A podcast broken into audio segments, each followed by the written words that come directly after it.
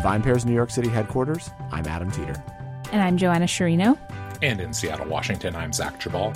And this is the VinePair podcast.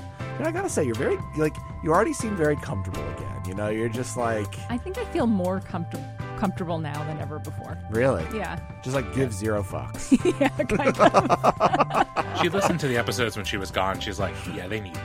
Yeah, I think that's what it is. Guess what? I'm sure that's what it is. Guess how I listened to those episodes? 1.2 times speed. Did you really? Yeah. Fuck, man, that's not cool. Who else does that?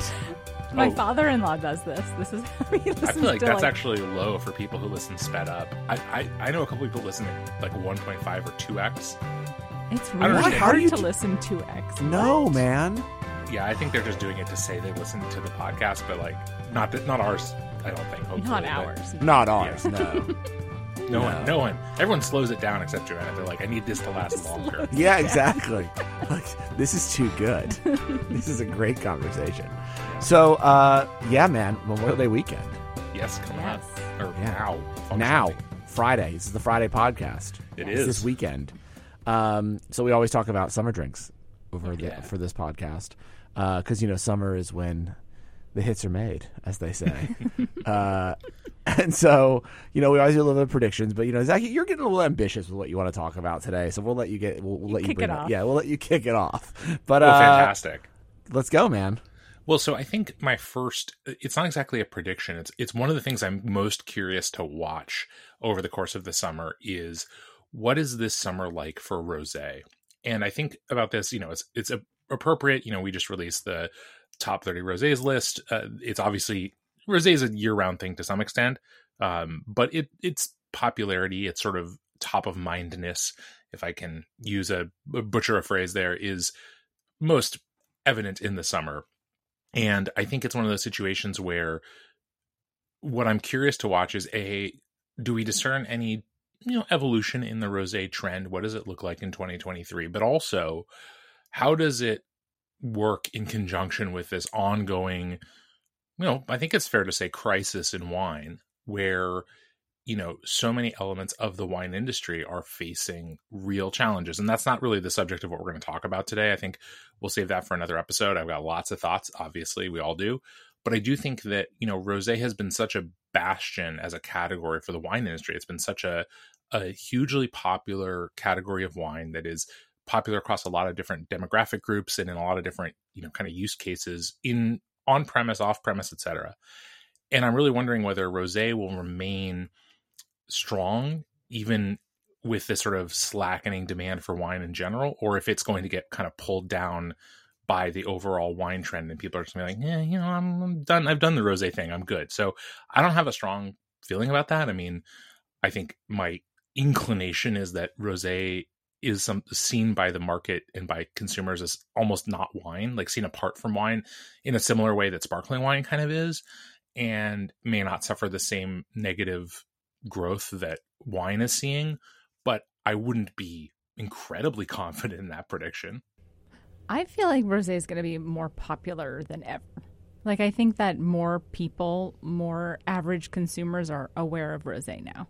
Like, I think about like my parents kind of, or my in-laws are more aware of rosé as a category of wine now than ever before. Mm-hmm. I agree. I think, and I think it's both points that you're making, which is that more people are aware of it. And then I do think that it sits separate from the rest of wine. And I think, we've been saying this for many years now, that you kind of have to watch what LVMH does in this category. And the fact that they've invested so heavily in rosé, they bought lots of different chateaus. They're turning them into these luxury brands in the same way that they did with Champagne, I think is really instructive towards where we're going to see the category move, which is to continue to be a lifestyle category.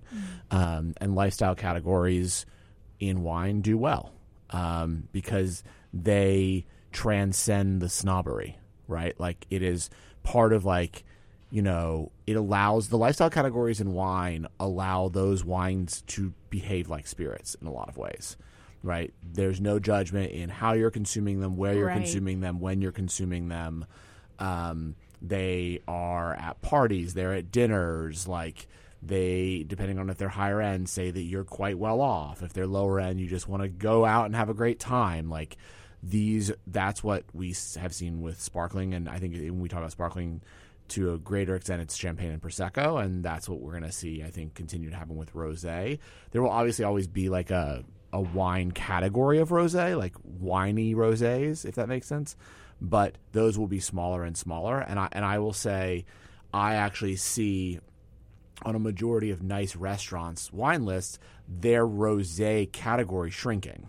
But I see the rosé category at like outdoor bars and restaurants growing, which I think is really like that's who wants to buy it. That's, you know, I think you're going to see it all over the beach, you know, any weekend spots. Like that's where people want to suck it down. But you won't see as much like all rosé menus at fine dining establishments. I've been pretty blown away, at least here in New York, by how much we see instead like orange wine sections and stuff like that compared to rosé, because those are, I think, considered by a lot of people to still be like serious wines. But again, I actually don't think this is a bad thing for rosé. And I think the other thing is you've seen a lot of – this is the only category besides champagne where you've also seen outside investment from non-wine people flood in, right? Like you've got celebrities that are associated with rosés. Yep. You've got, you know, well-off entrepreneurs who've launched rosés. You have sort of like rosé-y startup type stuff happening. I think that is because, again, it's people who think they understand the lifestyle category, feel confident in being able to deliver on a rosé, even if the quality of that rosé is not that high or as high as it needs to be, because it doesn't – like people are just looking for something really refreshing and easy, right? Like when we did the rosé tasting, like the 30 rosés we came out with, we feel really good about, but there were a lot of rosés that did make the list that we all said during the tasting, well, if this was just served ice cold out of a bucket, you'd slam it down, you'd be fine with it, right? It's our tastings are a little more rigorous than that, but like that is for a lot of people all rosé needs to be. And so then if you have the ability to purchase that bulk wine that is unfortunately still the right color, right? So that very pale pink from Provence, put it in a beautiful bottle, you know, clear glass cap. I'm seeing a lot as a trend, right? Some etching, make it look like it's just, you know, like you spent a lot of money, and then have it served in a beautiful bucket at beach clubs, et cetera, across the country. That is going to continue to, I think, be something that is very, very popular with consumers. But I think, you know, the other thing I'm just curious to learn this summer is like, where else are we? What else is tequila going to do? And, you know, do you guys think we're going to see like a breakout drink of the summer this year? Of you know, tequila specifically? Or anything. Like will there be a you know, so we had obviously the summer of White Claw. Right. We've had, you know, the Aperol Spritz summer, et cetera. Like some people argue the espresso martini kind of really came about during the summer, became really popular because that's when people start to party again. I am curious like where we if we think there will be one cocktail that dominates the summer or not? I don't know. I think it's really hard to say because we're in such a martini moment right now. It's really dominating the scene and like so many menus across New York City at least. But I do think like maybe we're due for the comeback of another like retro drink in the same way that we saw the Cosmo comeback kind of again, like a piña colada kind of vibe maybe. That's interesting. I could see that. Zach, what do you think? Well, so it's interesting. Again, you know, talking about previewing topics we will discuss in the future weeks, I do think that we're at this interesting cocktail point where you have this sort of nexus of, let's say, a resurgence in sweeter drinks and summer being a time when people are kind of on board with that in general, I think. Not that people don't enjoy sweet drinks year round, but I think there's a, you know, sort of a summery beach tropical vibe that people get with some of those kinds of drinks. But I also think that the thing that sometimes is a barrier for that kind of cocktail and really taking off is that they sit in a sort of a weird middle ground of being maybe difficult to make at home. Piña Colada being like a great example of a drink that, like, you know, the three of us probably have made or would make at home, but the average person is not going to necessarily. I've never made it. Yeah. It's a lot of work, and it's, you know, you have to buy a bunch of ingredients specifically for the drink. I mean, you know, maybe some people have coconut cream or whatever hanging around at their house, but a lot of people don't, and pineapple and stuff like that.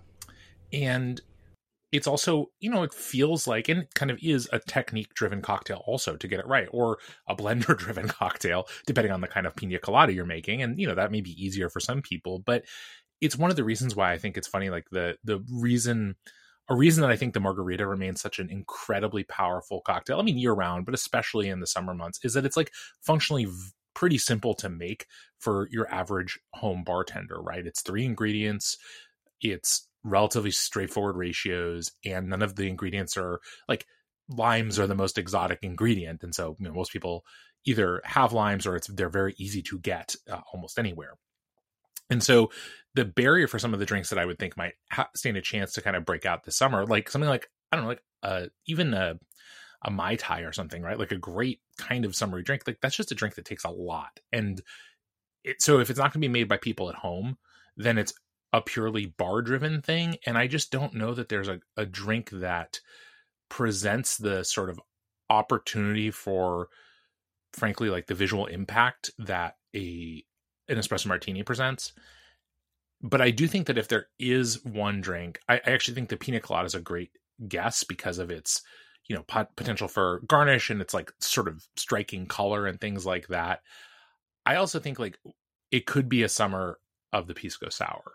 You know, we talked a lot about the Pisco Sour and drinks like that, but it is a visually impressive drink. It's maybe beyond what people will do at home, but I think it's also a drink that, and this is, I think, critical. My sense is that bartenders still think is cool. And that's kind of the other piece of this, right? Is like people are excited about putting it on their cocktail list. They're excited about having people order it. And so I think it's something that you could see pushed over the course of the summer. Well, you know how I feel about that. I've been making for a Pisco Sour, you know, trend moment for a while now. Adam is shaking his head. I don't think so. I just don't think so. I just think the Pisco Sour, I don't know. People don't like egg. It's true. And they're not cool with it. And I just think Pisco is a little bit too obscure of a spirit to go like national. I do think that, Zach, your point is true though, that like the bartenders need to want to embrace it as well. That's why, you know, again, not to continue to pick on the New York Times, but, you know, when they decided to declare last year that the Dirty Shirley was the drink of the summer, and, like, there was this massive backlash by, first of all, publications like ours that were like, they don't know what the fuck they're talking about. And then also bartenders who were like, we will never make this. This is disgusting. I think we sort of all knew that that was not a trend. That was just a faux trend. But I do think... what I think you could see, and this is what we're just starting to see bubble up again, is the resurgence of a trend that was a trend only a few years ago, but I think is making a comeback, and that is the slushy drink, the frosé and the frozen Aperol Spritz and things like that. I'm seeing those a lot. Yes, you're right. I'm seeing those a lot. I mean, I saw my own sister-in-law over Mother's Day weekend make frozen Aperol Spritzes. Well, Dave Arnold made a frosé himself. Yeah. On Instagram, I thought was really great. I think those are coming back. Yeah. I think that that's like we tried this, maybe we were a little too early on it, let's do it again. And I think you're going to see that all over the place. There's what's the bar that's in Williamsburg and in the Lower East Side? What Can't do remember they have? They do a frosé. Like that's what they're known for. Oh, okay. And they've become very popular. And I think that there's a few places like that are starting to do the frosé again. And other frozen wines. And other frozen, but also then the frozen Aperol Spritz. Right. Like these lower alcohol, very cold drinks that people are familiar with, but this is a little bit different and feel, I think, to people healthier than like a piña colada. Right? Because there's sugar in these for sure, but it doesn't have the coconut cream. Do you think health plays is a factor in this? I do. Really? I think maybe not health, but like feeling not full. And I think a piña colada can make your tummy feel a little Because it's cream-based. Rumly, yeah. You know? Yeah. So you're not going to drink a lot of those, whereas like a few frozen Aperol Spritzes throughout the course, I think you can for sure. Sure. And then the other, you know, I hate to say this, but I think it's going to be true. I think we're going to see the continued explosion of tequila-based seltzers, mm-hmm. especially High Noon. I think it's going to be a massive drink this summer because it's really easy and it's different, and you're going to – it feels simple to most people. I think you're going to see a lot of people buy this and say, oh, this is what I want to drink on the beach, mm-hmm. Or this is what I want to drink, you know, while I sit by the lake or whatever. And or when you're home on the couch by yourself. Exactly. That's the number one time, right? And you just have a screensaver of the beach on your TV, you know, and you're just like, well – it's 5 o'clock somewhere, even though it's 3 a.m. You know, it's just that's how you're going to live. Painting a beautiful image of the High Noon tequila seltzer drinker there. That's while you also trade stock tips from Dave Portnoy. I mean, like I don't even know what else you're gonna. But no, I think that people are going to drink it all everywhere. Is what I'm saying. Yes, I agree. I'm proud of myself for that joke. But I think, yeah, I mean, those are the things I think are going to be huge, and then. We always get surprised. I would love to see, like, in terms of the martini, just mm-hmm. because, like, I'm a, you know, I've got a vested interest here, but I would love to see the lemon drop martini come back. We are, though. We're seeing we it, are, right? but, like, we're for the summer, I think I want to see it everywhere. Mm-hmm. Everywhere, lemon martini. Wait, why do you have a vested interest in this? Because I like lemon. I just like lemon, you know. Lemon's a great drink, and mm-hmm. I think, you know, products made based with lemon are great products. Mm-hmm. I like lemon, and I think that there's something that's potentially there that could be interesting. And so I'm hopeful because I don't think the martini will go away this summer. No. Like it will stay, but I just can't think about like drinking a martini. Like we had a Ford's martini party in the office yesterday, Zach. I saw. And it was fun, but I was thinking, like, oh, I couldn't drink these in the summer as much. Like, you have, like, one, and you're like, oh, a little drunk going out in the heat to get home. Like, I can't. It's still a night, you know, it's still a night beverage. Yeah. And I feel like you also don't think of the you think of the martini with, like, the classic steakhouse stuff that we're seeing now. But, like, I still don't think about the martini, like, when I grill out in the summer outside. Yeah. You're not having it with a burger. No, really. Not really. I mean, you could. No beach martinis? Beach martinis. That's a strong move. That's interesting. Beach martini with like an oyster on this, a few oysters on the side, Joanna. Mm-hmm. You know, just throw them right in the shaker. Yeah, just throw them right in the shaker. A little salinity that it adds. God. Oh, okay. It's a new take on a bullshot.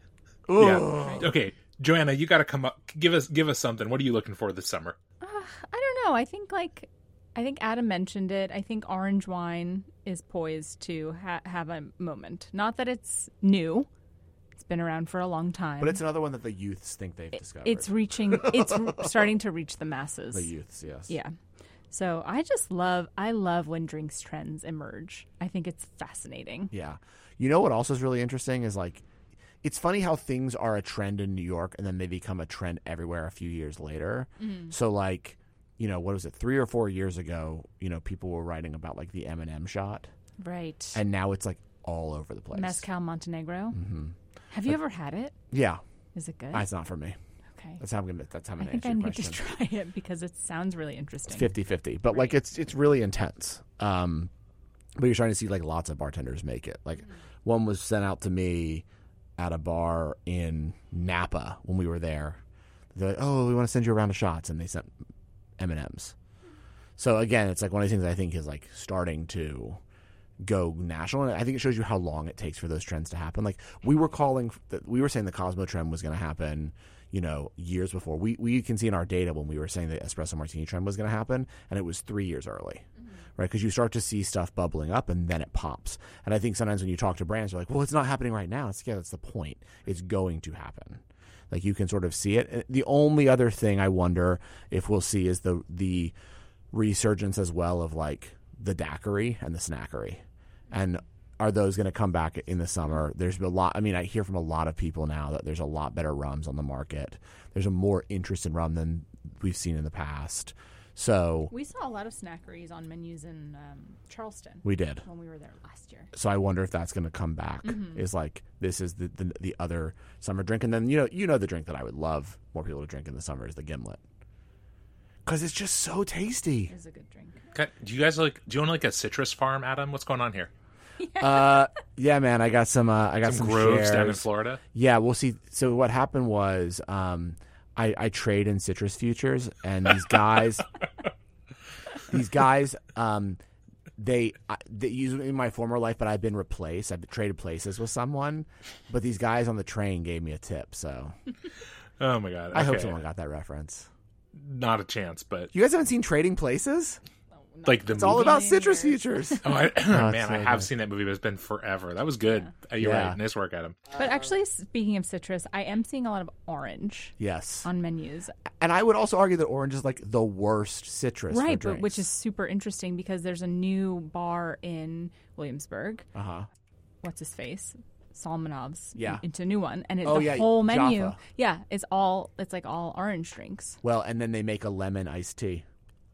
Oh, okay. Gotcha. Yeah, they make a lemon iced tea, and then they're doing all orange drink. It's all oranges and citrus because of, like, they're trying to feel like the beach of Tel Aviv, like the port that's a lot about citrus. But, yeah, it's in the bars, mostly outdoors. But then I think of the Shinji drink as well. Yes. In the orange. Yes. And I think, yeah, orange is a really interesting ingredient to come back. Yeah. Another one of these things we just can't wrap our heads around, right, as consumers, where, like, it's actually a winter fruit. Right. Yeah. And here it is. Yeah. Well, I mean, you're getting it all year round. Yeah, I mean, come on, globalization. But yeah, I think that I feel more confused about this summer than I have in the past of like what the actual definitive drink is.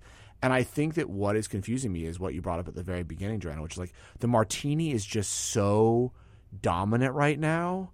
I don't know what steps in and says, hey, I'm here for 3 months to like hang out and be like fun and then I'm going to go away unless it is like a weird, light, refreshing martini riff.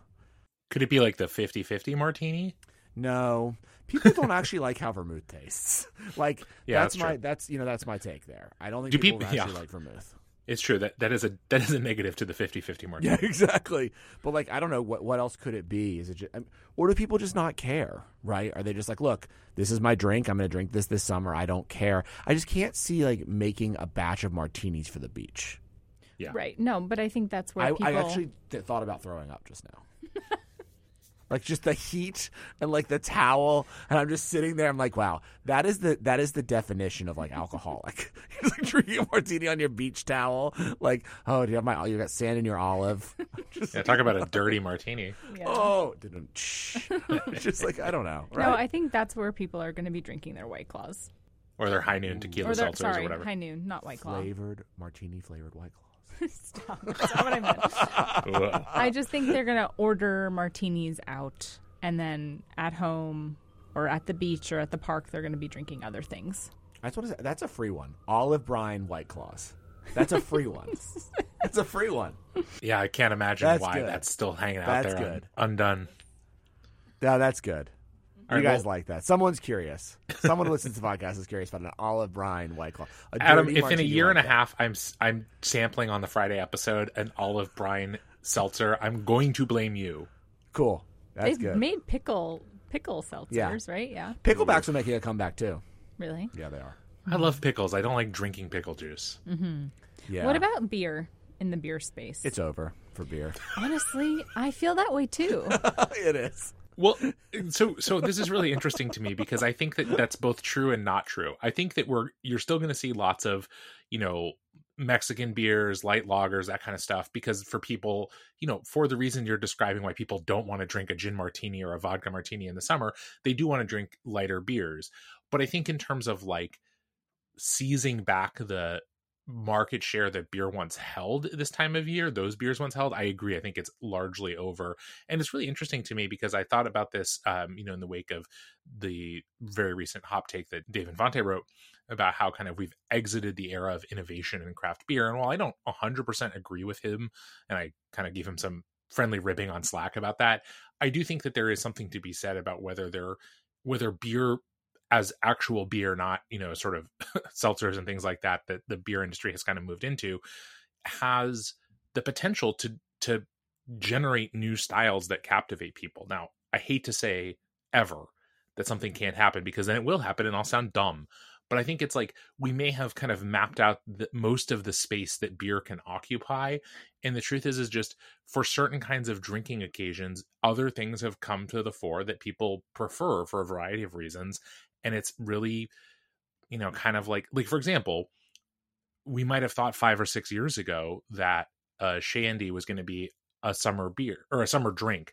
But the truth is that the kind of person who wants Adam's beloved citrus in the summer probably doesn't want it mixed with beer. They probably want it in a seltzer or in a, you know, in a cocktail even. They don't really want beer plus lemon or beer plus whatever. No one likes a shandy. I mean, I like a shandy from time to time, but it's never something that I'm going to be like, I want a lot of these all summer long. And to me, it's just beer's problem, if it could be so concisely explained, is that like the amount of times that people want to drink a beer are fewer than they used to be. And that's just a reality for the beer industry, for the drinking public at large. I feel like that also the beer just did a really bad job. And maybe this is the warning to wine, right? Of like embracing the lifestyle, and like Mexican beers did a great job of that. You know what beer really shit the bed? Which? It's not Bud Light. They did, though, real bad. Bye. Red Stripe. Red Stripe was like the beer of summer then Diageo owned it for a while, and like I know they sold it to Heineken. Heineken has just done nothing with that brand. Yeah. Like that brand, I remember it being such a that was the brand that like when I was underage, we were like, let's try to steal some Red Stripes and drink them at the beach. Like that was the cool summer beer, was Red Stripe, and like it's in a cool can, cool bottle, and like. I was talking to Tim about this actually, because he was saying that, like in the UK, you know, 15 years ago or so, like it was like also like the cool like indie rock beer, you know, that everybody sort of like drank, and just like what happened to that brand? And especially when you hear these stories of like all these other beers trying to become the next Mexican beer, right? So like you have the Kona beer or whatever, Budweiser-owned Hawaii-based brewery. Kona. Yeah. Kona, like, they're trying to do it. Like, what is Heineken doing? Like, they literally have the beer of Jamaica, which screams summer to everybody. Also, weed is legal, y'all. So, like, it goes hand in hand now. Like, it's, like, everything that's the lifestyle of, like, being on the beach, smoking a little weed, and, like, drinking some Red Stripe. What is going on? How did they just ruin that brand? Call me, Heineken. I'm happy to help. I don't think they ruined it, but they didn't. They let it go. Yeah, they didn't, like, seize the opportunity to make it something. It could still be so huge in the summer. Yeah. Like, amongst, you know, again, as a lifestyle product. It's, like, for the people who don't drink beer that often, but you're going to the beach and you're like, well, we should pick up some Red Stripes. And the same people I know who don't drink beer that often are, like, going to the beach, like, we should grab some Coronas and Modelos because, like, we're going to the beach. Like, and Red Stripe should be in the cooler too, and they're just like not along for that ride. Yeah, I'm not even sure the last time I saw it. I was gonna say the last time I had one. Yeah, such a cool little punt bottle though. They have rum drinks, canned rum drinks. Red Stripe. Yes, that's dumb. That's the direction. Why it went. I don't know. Is like again, like just take. This is what brands do so often is like they take their eye off the prize and like they forget what their actual brand is good at and known for. And they just, like, expand because there's a flashy thing. And I think that, like, you see that so often. Like, building brands is really hard. And you're talking about drinks trends. We see sort of them starting to bubble up here, and then it's 4 or 5 years until you see it somewhere else. Like, a spirits brand, a wine brand, etc. It can take years, and constant investment in the same thing over and over and over again. But unfortunately, like a lot of people aren't paid for their investment in years. Their compensation is due to, you know, results in the here and now. And so, like, I guess Red Stripe figures, well, if we can create a rum-based drink and make some return right now, someone gets promoted. But like, that's so bad because they had the brand equity in Red Stripe is so strong, yeah, that like this could be such a great summer brand. Just fix it, guys. They have Red Stripe Lemon Paradise for you, Adam. You know what? I take back what I said earlier. I don't want that. You can call me, though. You can email podcast@vinepair.com if you're a Heineken executive. I'd be happy to give you a free consultation on how you fix Red Stripe. Then my fee will increase, but I'll give you one free session. He'll demand beer in compensation. Yes. No, just fly me to Jamaica. Anyways, I hope you guys have a great Memorial Day weekend. You too. Sounds great. Thanks so much for listening to the VinePair Podcast, the flagship podcast of the VinePair Podcast Network. If you love listening to this show, or even if you don't, but I really hope that you do, as much as we really do love making it, then please drop us a review or a rating wherever it is that you get your podcast, whether that be iTunes, Spotify, Stitcher, anywhere. If you are listening to this on a device right now through an app, however you got this audio, please drop a review. It really helps everyone else discover the show. And now for some totally awesome credits. So, the VinePair Podcast is recorded in our New York City headquarters and in Seattle, Washington, in Zach Geballe's basement. It is recorded by Zach, mastered, and produced by Zach. He loves all the credit. Keep giving it to him. Drop his name in the reviews. He's going to love hearing how much you love him. It is also recorded in New York City by our tastings director, Keith Beavers, who is the managing director of the entire VinePair Podcast Network. I'd also love to give a shout out to our editor-in-chief, Joanna Sciarrino, who joins us on every single podcast as our third and most important host. Thank you as well to the entire VinePair staff and everyone who's been involved in making VinePair as special as it's become.